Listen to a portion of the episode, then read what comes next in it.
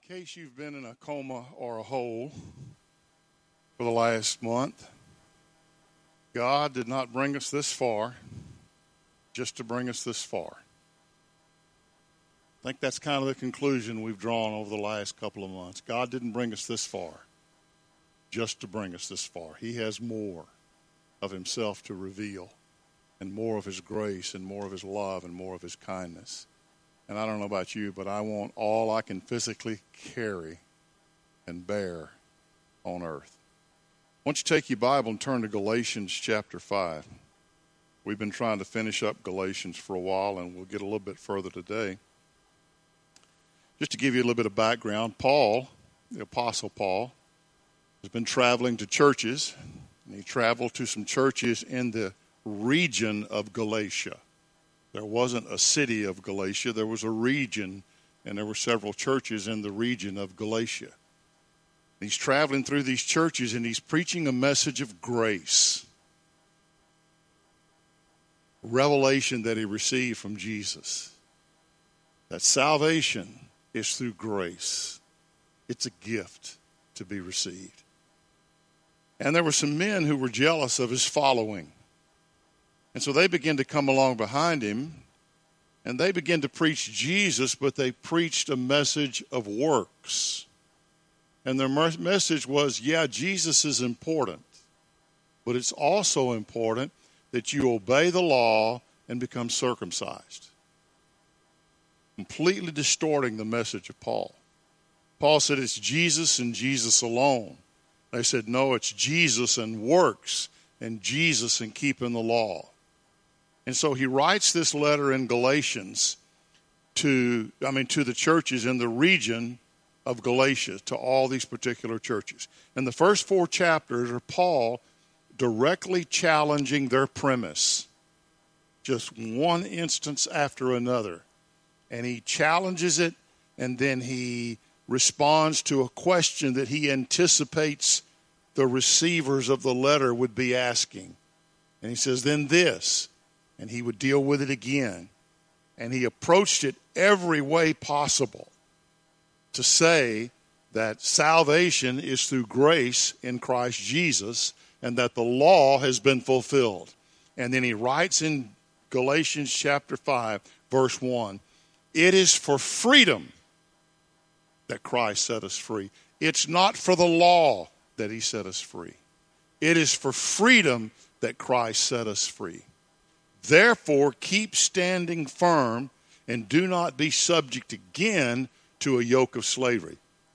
Paraphrase Christ set you free once and for all. It was a one time act that had a continuous result. He set you free, and now I'm telling you don't go back to bondage. Don't go back into the law. He set you free from the law by fulfilling the law and fulfilling the law in us. And so he anticipates the question that many of us will ask well, then, how do we live? How do we know what's right? How do we know what not to do? How do we know to perform? If we don't have the rules, if we don't have the list, if we don't have the law, if we don't have the principles, if we don't have the sacrifices and the ceremonies, how am I going to live? And eight times in just chapter 5 alone, he refers or he references the Holy Spirit as to how to live in freedom. That's how we live in freedom in the Holy Spirit. Look at the verses. You got those verses, Karis? Galatians 5 5. Okay, that's all right. She had them and we used them, and that's it. Galat- let me show you the verses, okay? Galatians 5 5. For we through the Spirit, how? How do we do it? Through the Spirit. For we through the Spirit, by faith, are waiting in the hope of righteousness. Look in verse 16. But I say, walk by the Spirit, and you will not carry out the desire of the flesh. Hey, there we go. Somewhere. All right.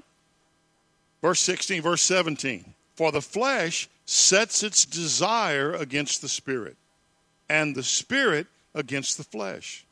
For these are in opposition to one another, so that you may not do the things that you please. But if you are led by the Spirit, you are not under the law. Look in verse 22. But the fruit of the Spirit is love, joy, peace, patience, kindness, goodness, faithfulness, gentleness, self control, against which there is no law. Now, those who belong to Christ have crucified the flesh and its passions and desires. Verse 25. If we live by the Spirit, let us also walk by the Spirit. If it is the work of the Spirit that has set us free, then it is the work of the Spirit that will empower us to walk in obedience to Christ. Now, typically, whenever we hear about the Holy Spirit, it's in reference to spiritual gifts, it's in reference to tongues, it's in reference to miracles or power expressions or someone we call down in our meetings or, or whatever. But in reality, the Holy Spirit is the life and presence of God on the earth today. He inhabits every believer to be experienced every day in order that we might express God's life in and through us. If we're not allowing the Holy Spirit to express God's life through us, and we're trying to express God's life by doing good deeds, what we're expressing is an imitation. It's a copy. It's the, not the reality. Only the Holy Spirit can express the life of God. And when He expresses it through me, it reveals the real reality of who God is. When we accept His invitation to reign in our life and cooperate with Him, the freedom that was purchased by Christ is realized in our daily life. How do we experience freedom? We talked about this before. Freedom's not doing whatever you want to do. Freedom's not doing anything you feel like you need to do. Saying what you want, going where you want, eating what you want, doing what you want, watching what you want, dressing what you want. That's not freedom. That's bondage to what you want. Because that's what's calling the shots. What I want. What's the Lord of my life? What I want. He didn't free us to be in bondage to the flesh. He freed us to submit to the Spirit. That's why he says, when you walk by the Spirit, you fulfill, there's no law against that. You fulfill the law. When I walk in that obedience, the law and sin no longer have a hold on me. 2 Corinthians 3:17 says this. Now, the spirit of the Lord now, the Spirit is the Lord. Okay? The Spirit is the Lord. 2 Corinthians 3:17.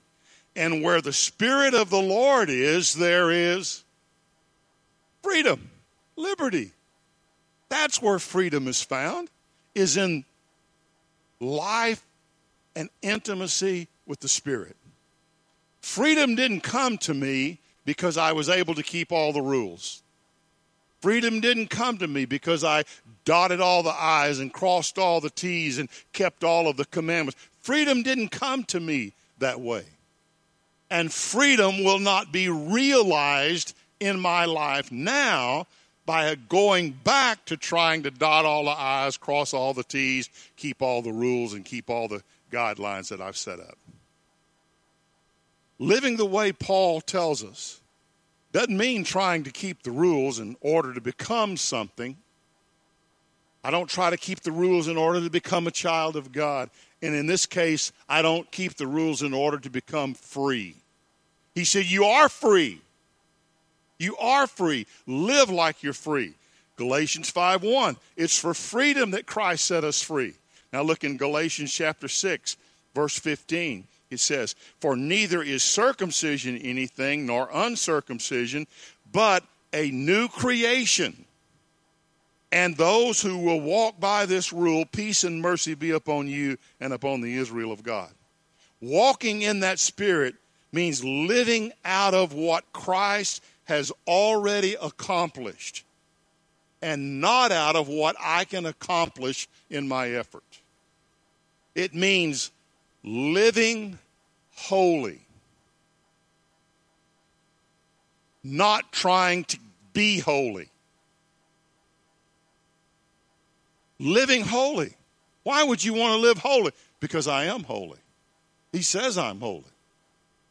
It means living from victory and not trying to get victory. It means living loved. I'm not trying to get loved, not trying to get God to love me, not trying to get someone to love me. I live with the awareness of I am loved unconditionally. Now, that's kind of review, and we skip through a bunch of it. So, there are several things that are practical that the Holy Spirit does to enable us to walk in freedom. Okay? These are just real practical things that the Holy Spirit does in order to enable us to walk in freedom. Look with me in John chapter 14. We're going to start there. John chapter 14. Good. Thank you, Karis. All right, let's look in John chapter 14, verse 16. I will ask the Father, and he will give you another helper, that he may be with you forever. That is the Spirit of truth, whom the world cannot receive because it does not see him or know him, but you know him because he abides with you and will be in you. I will not leave you as orphans. I will come to you. After a little while, the world will no longer see me, but you will see me. Because I live, you will live also. That's an awesome verse. let me show you a couple of things about it. First thing he says, he says, uh, I will ask the Father, and he will give you another helper. The word helper there is also translated comforter, it's also translated advocate. As a matter of fact, there is no single word translation adequate to describe that word. The word in the Greek, paraclete. It takes an explanation.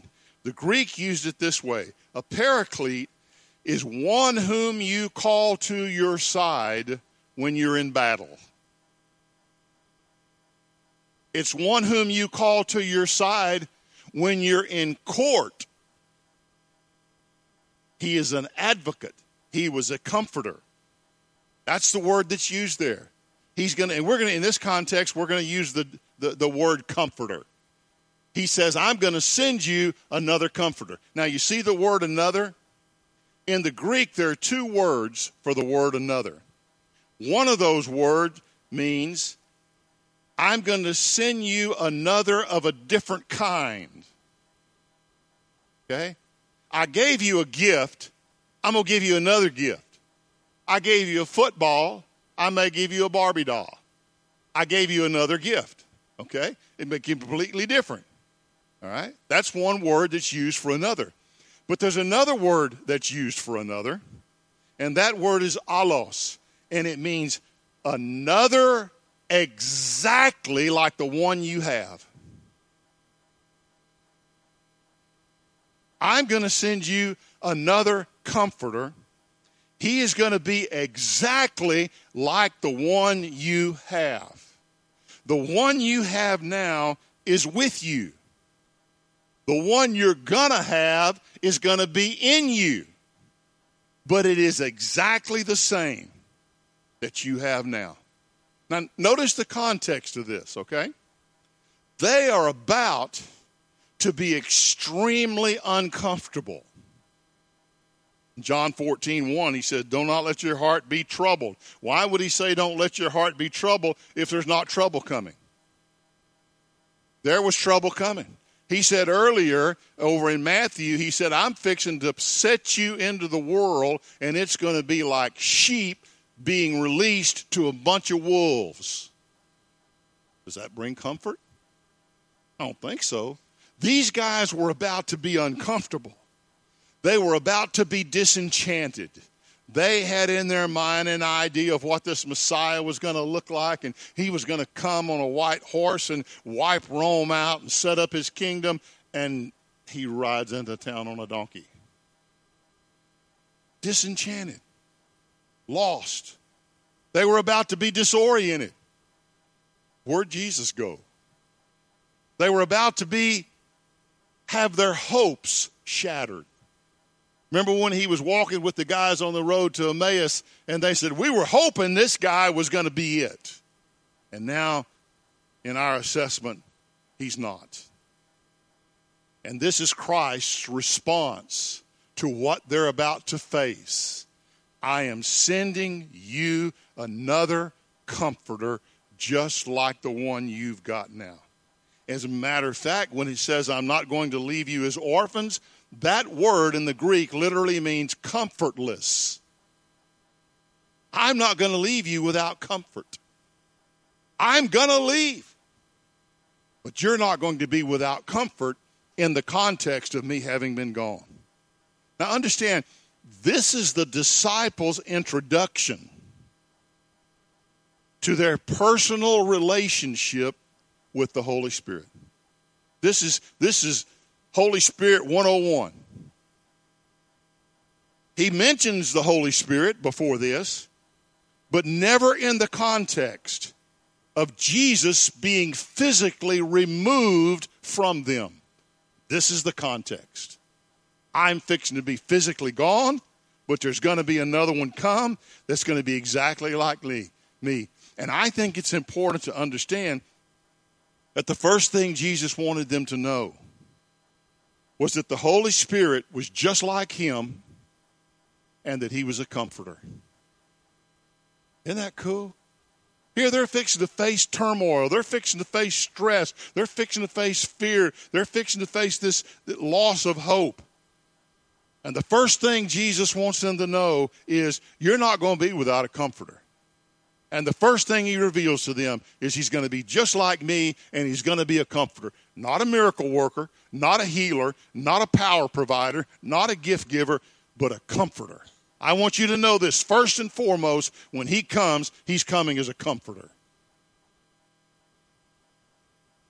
To walk with you, to stand with you in whatever you go through. Now, I want you to notice the source of the discomfort. Okay? That's important. What's the source of the discomfort? Here's the source discomfort was brought about by a decision made by God.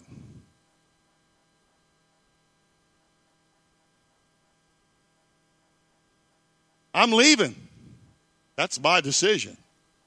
The Father has chosen to do that, to take me out. I'm leaving. Not all com- not all discomfort is brought on because we've done something wrong. Not all discomfort is brought on because someone has wronged us. I'll tell you something else. Not all discomfort that's brought on us comes from the devil. Boy, that dispels that concept that God would never do anything to make me uncomfortable. Well, that makes your comfort God.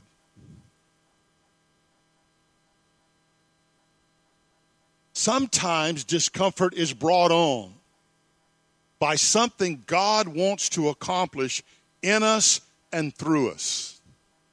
It may be something new. No. It may be something different. Uh, no, no. I like sameness. I want God to be the same. He is the same. But there's so much sameness, you get to discover newness every day. There's so much of the same of Him. I can't comprehend all of it at one time. So He reveals Himself to me. It's different. It's going to require an adjustment in belief attitude, behavior, and experience. Guys, I am leaving. I want you to know that. You, you can pray till the cows come home. I'm leaving. Rebuke the devil all you want. I'm leaving. But I want you to understand something. I'm leaving you one that is exactly like me to bring comfort to you in your situation. God knew that his decision would be troubling to the disciples, and he did it anyway. We think if we get in an uncomfortable situation, this must have slipped by God because he would never let me be uncomfortable. The truth of the matter is, it may well have been God that designed it because he wants to reveal more of himself.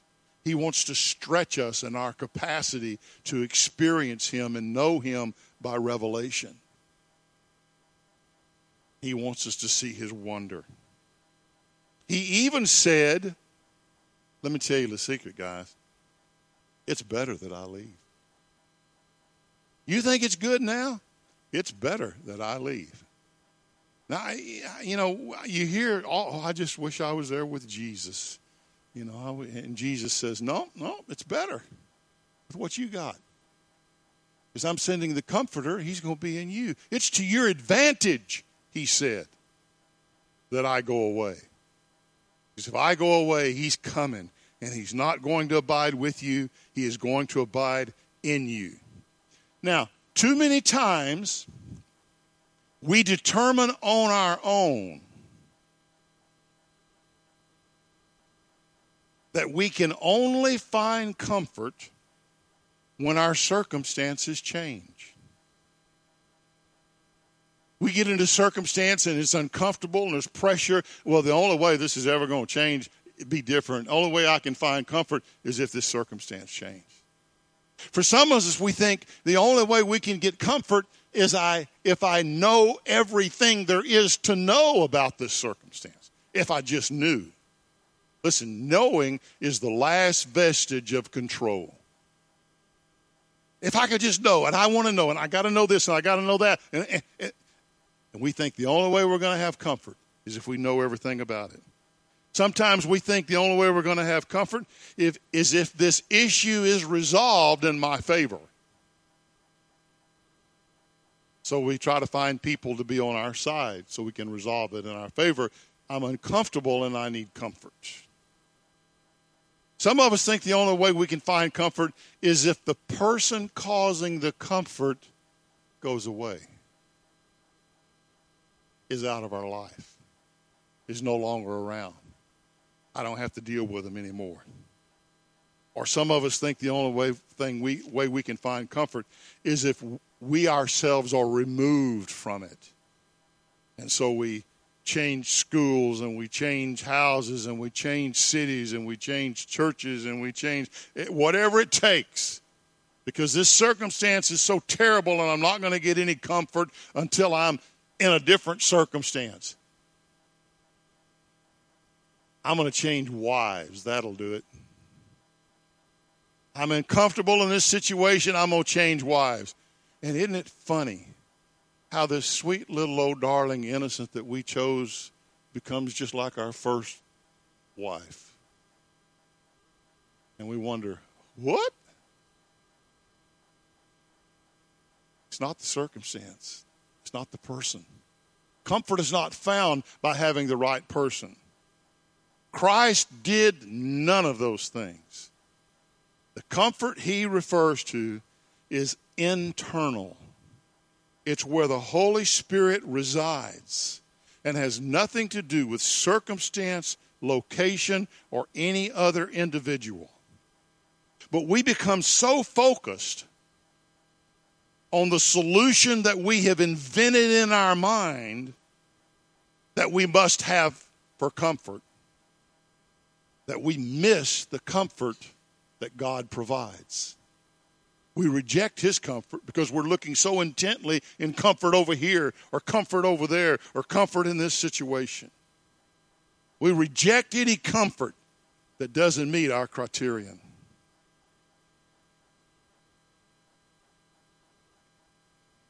The comfort that the Holy Spirit brings comes from me embracing Him and God's perspective of the circumstance of the person of my own life. Until then, there will be no comfort because I am resisting what God is trying to do in bringing about this circumstance and this situation.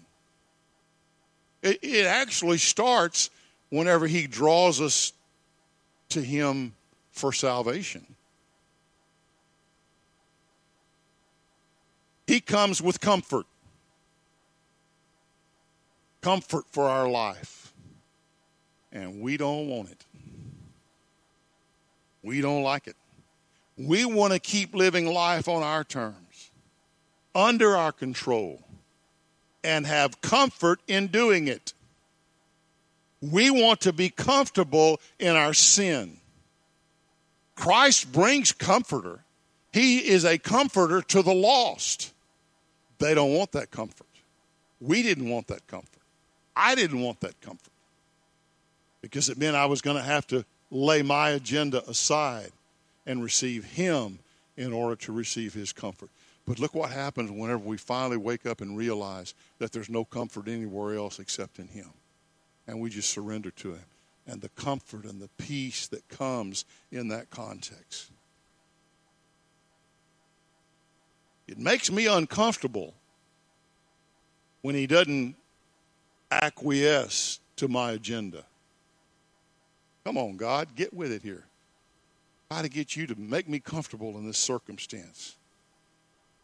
And I'm not comfortable. He doesn't let me be comfortable. But it's not because he's mean. It's because he knows that the agenda I have will destroy my life. And he loves me so much that he's bringing comfort in the person of the Holy Spirit and I keep saying that that's no, it's not that way. I want to keep doing this and, and, and I want you to make me comfortable while I'm doing it. And he says, if I make you comfortable while you're doing it, you will literally kill yourself because that behavior will destroy you.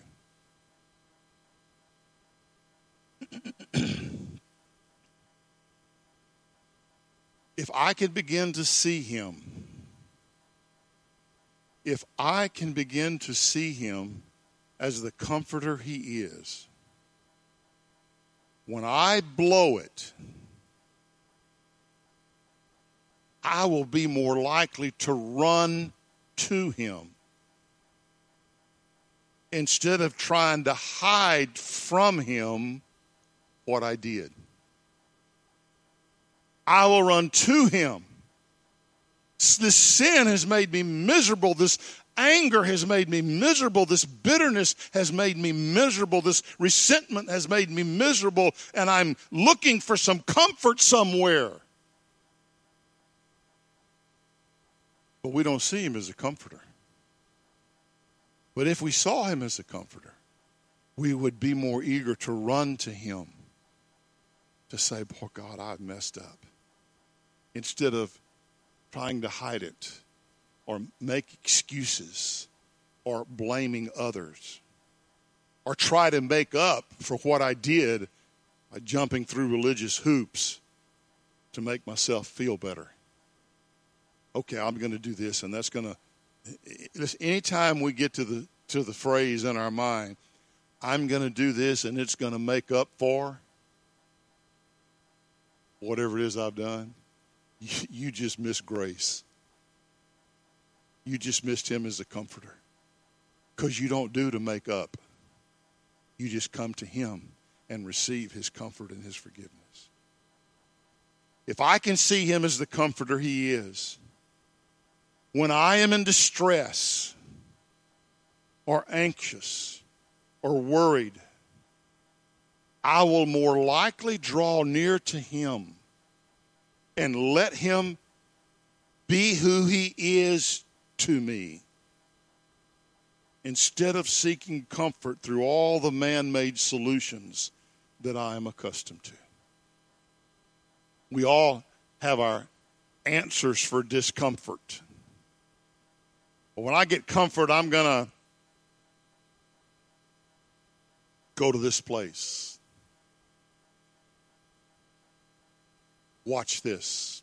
Listen to this.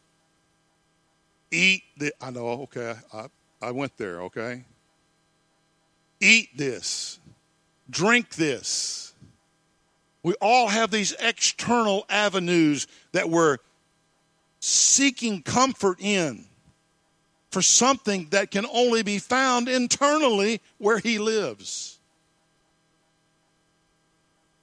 If we really saw Him as the comforter, we'd be more likely to draw near to Him and let Him be to us who He is instead of seeking comfort through all the man made inventions that I'm accustomed to. He is the one that sees to it that I don't go into the battle alone. And let me tell you a secret. He's there whether you ask him to be there or not. You don't even have to ask him. Just acknowledge he's here. Acknowledge he's the source of your comfort while you're in the heat of battle. I don't have to face the accuser without an advocate. I don't have to face the enemy who accuses me about how worthless I am and how sorry I am and what a loser I am and, and how worthless I am without someone to stand in front of me facing him and say, He is mine. He is right with the Father because of what I've done. We have an advocate that stands in with us. It frees me from artificial aids, promise comfort, but only invite more stress into my life. How many of us? We have a source for comfort, and boy, we'll go to it. We get accustomed to it we get addicted to it. And pretty soon, that thing that, brought, that once brought comfort now has brought more stress into my life than the situation that drove me to that implement.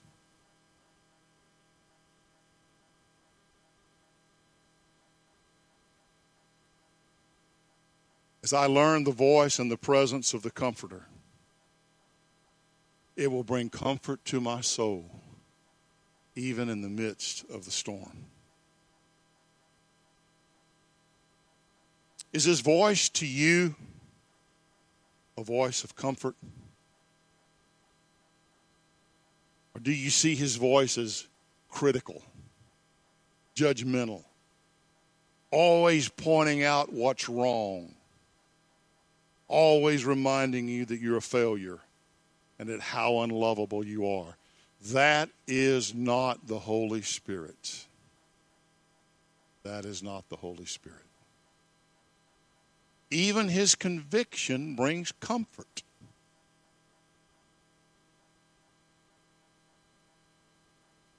Here's why this is so important. As a follower of Jesus, I wrote might, but we're going to change that to will okay? And you'll see in a minute. As a follower of Jesus, he might, scratch might, put will. You, you can count on this. He's gonna do it. There's no might, if, ands, or but. He is gonna do it, okay? As a follower of Jesus, he will lead me into places and circumstances where we have never been before, never asked for, and are completely outside our comfort zone. He will. There may be no comfort whatsoever found in that circumstance. And I am not there, possibly, because I've sinned or because I've done something wrong. I may be there because God chose to lead me there by His Spirit. Okay? Again, forget might, will. He will lead us to be around people that we don't know. A friend who says, I love the church, it's just the people I can't stand. He will lead us to be around people that we don't know.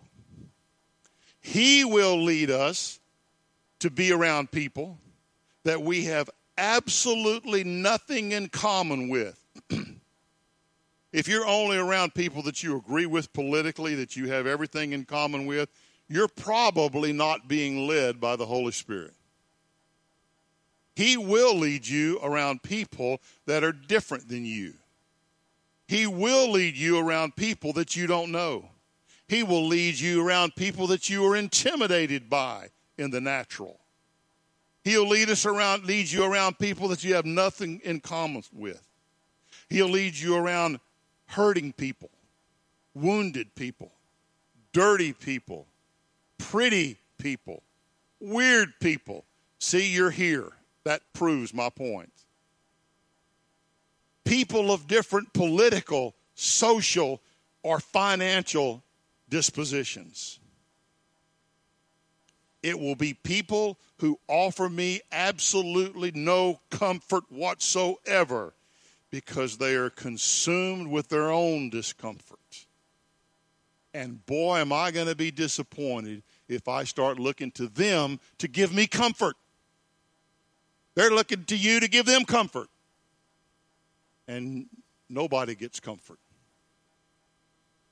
The Spirit of God will lead you. The Spirit of God will, I had might again, will lead us to do things completely outside of our personality. Things that are not, quote, like me. If I only do things that are like me, who's the king of my life? Me. That's my gauge. I only go where things are like me. People are like me.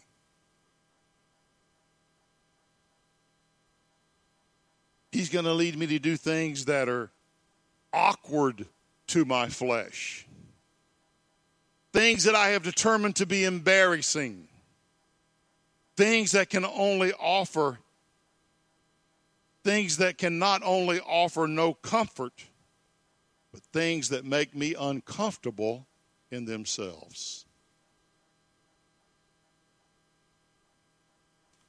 But know this we have a comforter. Want to walk in freedom? We have a comforter that brings comfort when you're in those circumstances that you're out of your element. We have comforter who brings comfort when you're around those people that you would in the natural be uncomfortable around. He brings comfort in that situation where he's asking you to do something that's outside of your wheelhouse. Oh, I would just never do that. When we do that, we attempt to make God like us instead of seeking to be like God, like He is. He offers com- comfort within the context of each one of these situations. He longs to comfort us from within that we might have courage in whatever situation and whatever people we find ourselves around. That's the first thing he told the disciples about the Holy Spirit. He's going to be your comforter. He's going to be just like me. Now, let me ask something. This begs the question Do I know the Holy Spirit as a comforter? Is that how I know Him? Where do I go for comfort? Do I go inside or outside? Where do I go for comfort? When I'm in those circumstances and situations. Outside would be people, books, music, food, alcohol, medication, control. I'm only going to be comfortable when I'm in charge. Well, listen, if you haven't figured it out yet, you ain't in charge of anything. None of us are. And if we think the only way I'm going to be comfortable is when I've got all my ducks in a row, I shared with someone one time a hunter loves to see all the ducks in a row. He pecks them off. The enemy says, Get them ducks in a row. I know where they are. I know how to attack them. Outside, looking outside for comfort or inside, where the Comforter lives, where he dwells, where he abides, where he remains, and will never leave you. That, my friend, is good news. That sets me free from having to come up with anything on my own. All right. Any questions? What'd you hear? Anybody? I've always thought of the Holy Spirit as guide and counselor, teacher. And listening to you this morning, I realized what that what I was thinking was, okay, He's the guy that makes the rules now. That's good. And in the context of what you just said, if the Holy Spirit does that as comforter first, it's a whole different ball game than what I've seen before. Mm-hmm. Mm-hmm. Let me tell you a secret. The Holy Spirit, listen to this. The Holy Spirit will never lead you to keep the law.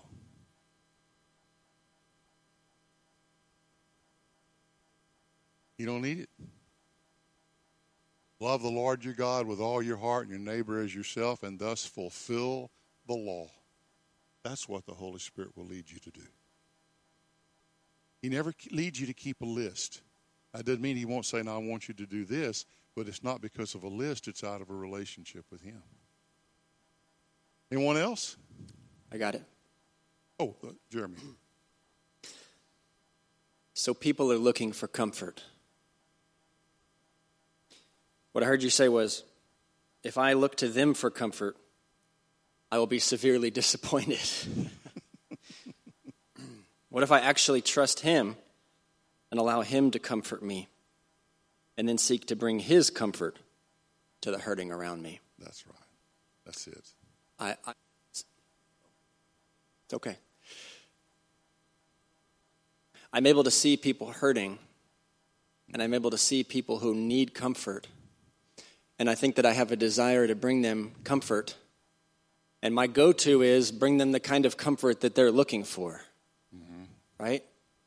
Very good. Which speaks more to where my heart actually is about wanting to make them happy and not be uncomfortable myself, right? Very good. So 2 Corinthians 1 says, Blessed be the God and Father of our Lord Jesus Christ, the Father of mercies and the God of all comfort, who comforts us in our afflictions, so that we might be able to comfort those who are in any affliction with the comfort which we ourselves are comforted by God. That's a lot of comfort. That good? I, have I've, just always, I've just always read that and seen that one of my jobs is to bring people comfort. But, but that misses it, right? That misses it. To, to bring them the comfort, which means the spirit That's right. that I've been comforted with.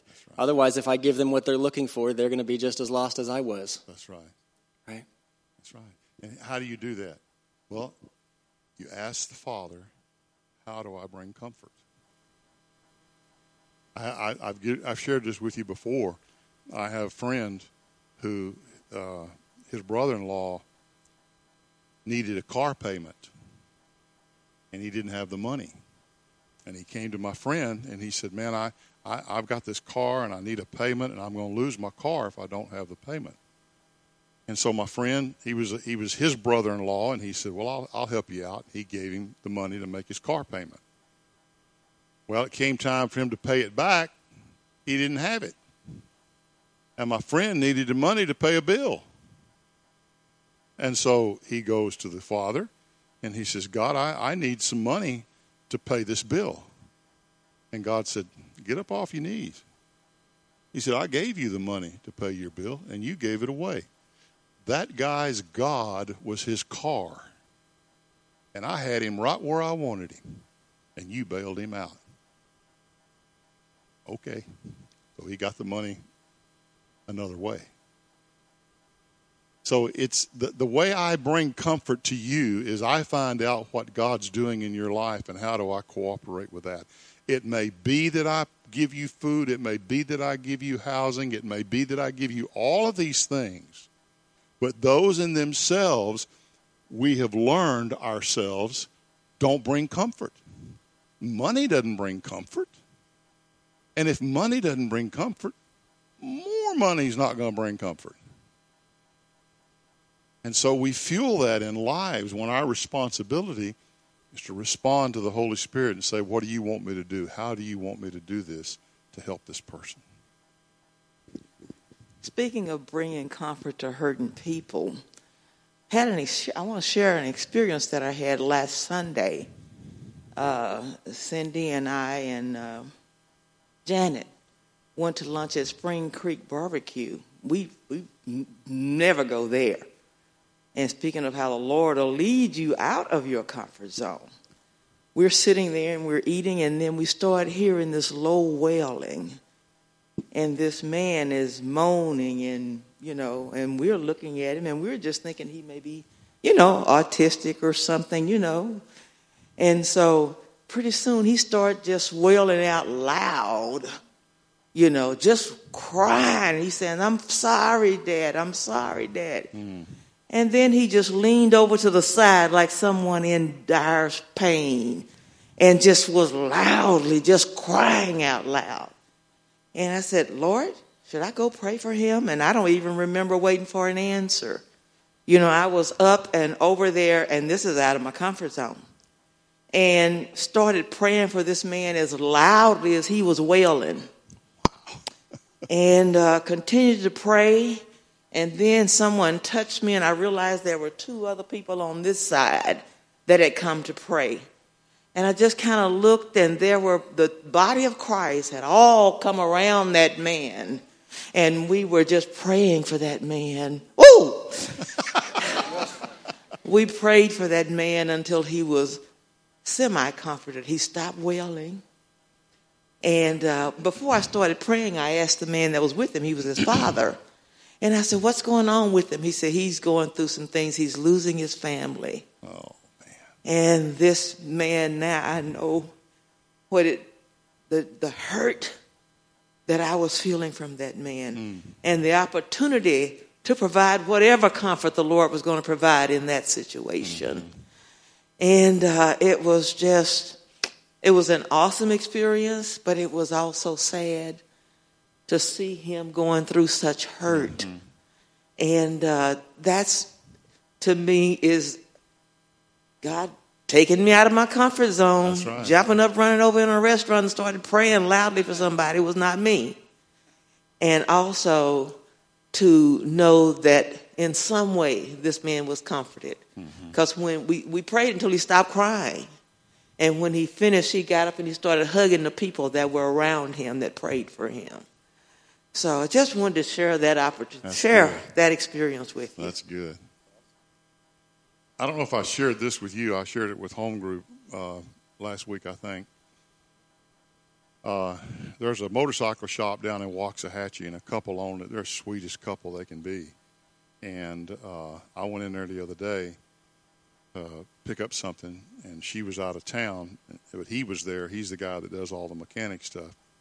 And I said, How you doing, Paul? He said, Man, I'm terrible. He said, I have had plantar fasciitis for weeks, and it has come up my hip, and now it's hit my sciatic nerve. And then it came over to this side, and now I've got it on this other side. And he said, I, I just can't do this. I've got things that I have to do, and I've just got to get better. And so, I mean, I, I didn't, it was like it just I didn't even. In fact, I walked behind the counter I said, "Well, let me pray for you." know, oh, well, what are you going to say? You know, at this point? and so I began to pray for him, and and I, and I had this sense that the Lord just said, "Father, I'm going to ask you to see a marked improvement in the next hour." That something will be changed, it'll be different. And man, I left just, yes, God, boy, this is going to be awesome. You know, you're going to do this. So I went back the next day. She was there. I said, How's Paul? He's terrible. He may be worse than he's been all week. and I'm going, Come on, God. But as I thought back, the Lord said, I didn't tell you to pray I'd heal him. I just told you to pray for him. We have these expectations of what it's all supposed to look like. I mean, it, it, amazes me these guys that pray for somebody that's sick, and when they get well, it was their faith that got them well. And when they don't get well, it's their lack of faith that didn't get them well. I'm going, no, that's confusing. See? It's a matter of obedience, to just be obedient to what the Father wants. I'm still praying for him.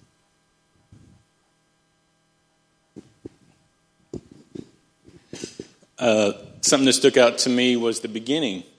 You know, when you were talking about the rules, you know, it's not about rules.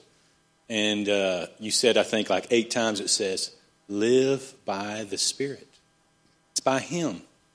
You have to depend on Him.